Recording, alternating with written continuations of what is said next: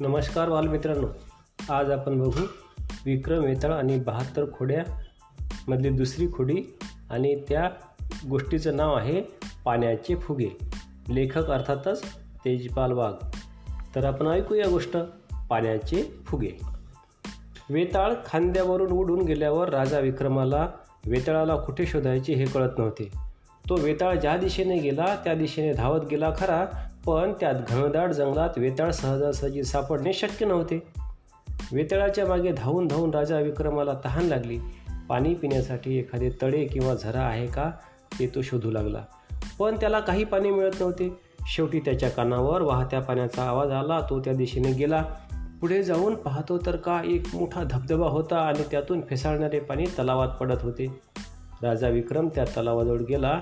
पौर्णिमेची रात्र होती. त्यामुळे चंद्रप्रकाशात तो तलाव लख चमकत होता. भला मोठा चांदोबा त्या तलावात आंघोळसाठी उतरलाय की काय? असं चित्र राजा विक्रमाला दिसत होतं.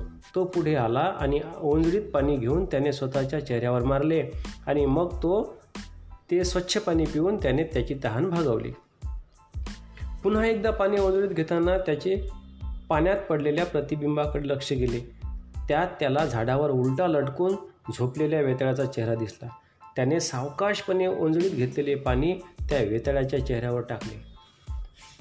अचानक पाणी पडल्याने गडबडलेला वेताळ झटकन खाली पडला आणि राजा विक्रमाने त्याला झटकन आपल्या पाठीवर घेतले. वेताळ म्हणाला राजा विक्रमा मानलं तुला? या एवढ्या डीप फॉरेस्टमध्ये येऊन तू मला पकडायची सॉलिड डेअरिंग केलीस? ठीक आहे मला घेऊन जातोयस तर चल येतो मी. पण लक्षात ठेव आता या क्षणापासून पुढे वाटेत माझ्याशी एक जरी शब्द बोललास तर मी उडून जाईन. तू बोललास की मी चाललो. यू टॉक आय वॉक हा हा हा हा हा. राजा विक्रम काही केला त्याच्याशी बोलला नाही. लांब सडक पांढऱ्या केसाच्या त्या वेताळाला तो त्याच्या पाठीवर घेऊन पुढे निघाला. त्याला राजधानीमध्ये वेताळाला लवकरात लवकर घेऊन यायचे होते. तो चालू लागला अंतर खूप होते.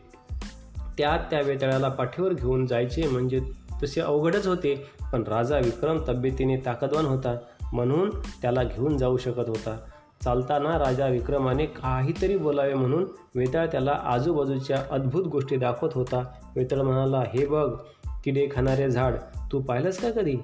राजा विक्रम काहीच बोलला नाही कारण त्याला माहीत होते तो जर बोलला तर वेताळ झुमकन उडून जाईल. आता मात्र खूप अंतर चालून गेल्यावर वेताळाला कंटाळा आला. तो म्हणाला राजा विक्रमा तुझी कंपनी एकदम बोर आहे. से समथिंग मॅन तुला तुझ्या दरबारात कंटाळत नाहीत का लोक? मी असं ऐकलंय की तू उत्तम न्यायनिवाडा करतोस. हो ना? राजा विक्रम काहीच बोलला नाही. शेवटी वेताळ म्हणाला तू काही बोलला नाहीस आणि प्रवास खूप लांबचा आहे.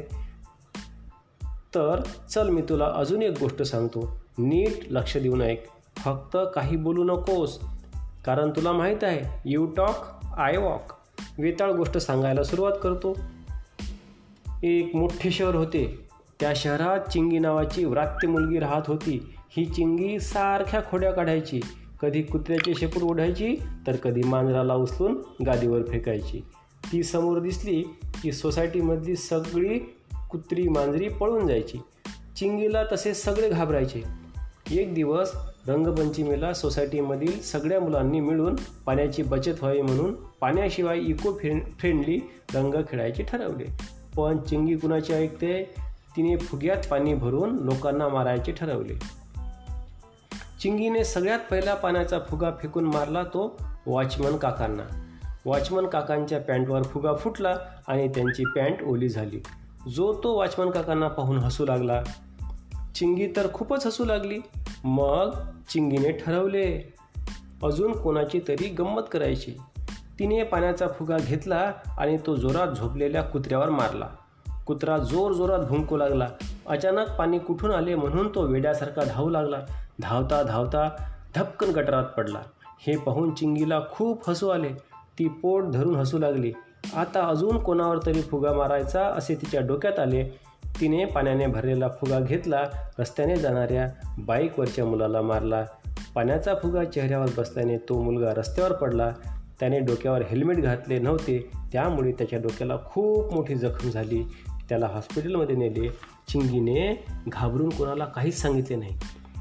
वेताळ पुढे म्हणाला विक्रमा गोष्ट नीक ऐकली असेल तर मला सांग चिंगीने पाण्याने भरलेले फुगे मारून चूक केली की ज्या मुलाला तो फुगा मारला त्याने हेल्मेट घातले नव्हते ही त्याची चूक होती. हेल्मेट घातले नव्हते ही त्याची चूक होती. जर तू माझ्या या प्रश्नाचे उत्तर दिलं नाहीस तर मी तुझ्या डोक्याची शंभर शकल करेन एवढं लक्षात ठेव. राजा विक्रम शांतपणे उत्तर देतो वेताळा चूक दोघांची आहे. चिंगी खोडकर आहे पण आपल्यामुळे दुसऱ्याला त्रास होता कामा नये ह्याची काळजी तिने घ्यायला हवी. तिने पाण्याचे फुगे मारले त्यात तिला आनंद मिळाला खरा पण तेच पाण्याचे फुगे जर तिने झाडांवर मारले असते तर त्याने कुणाला इजा झाली नसती आणि झाडांना पाणीही मिळालं असतं. शिवाय पाण्याचे फुगे मारल्याचा आनंदही तिला मिळाला असता आणि पाण्याची नासाडीसुद्धा झाली नसती. आता राहिला प्रश्न त्या मुलाचा. तर त्यात मात्र सर्वस्वी त्याची चूक आहे. हेल्मेट हे आपल्या संरक्षणासाठी असतं हे प्रत्येकानं लक्षात ठेवलं पाहिजे.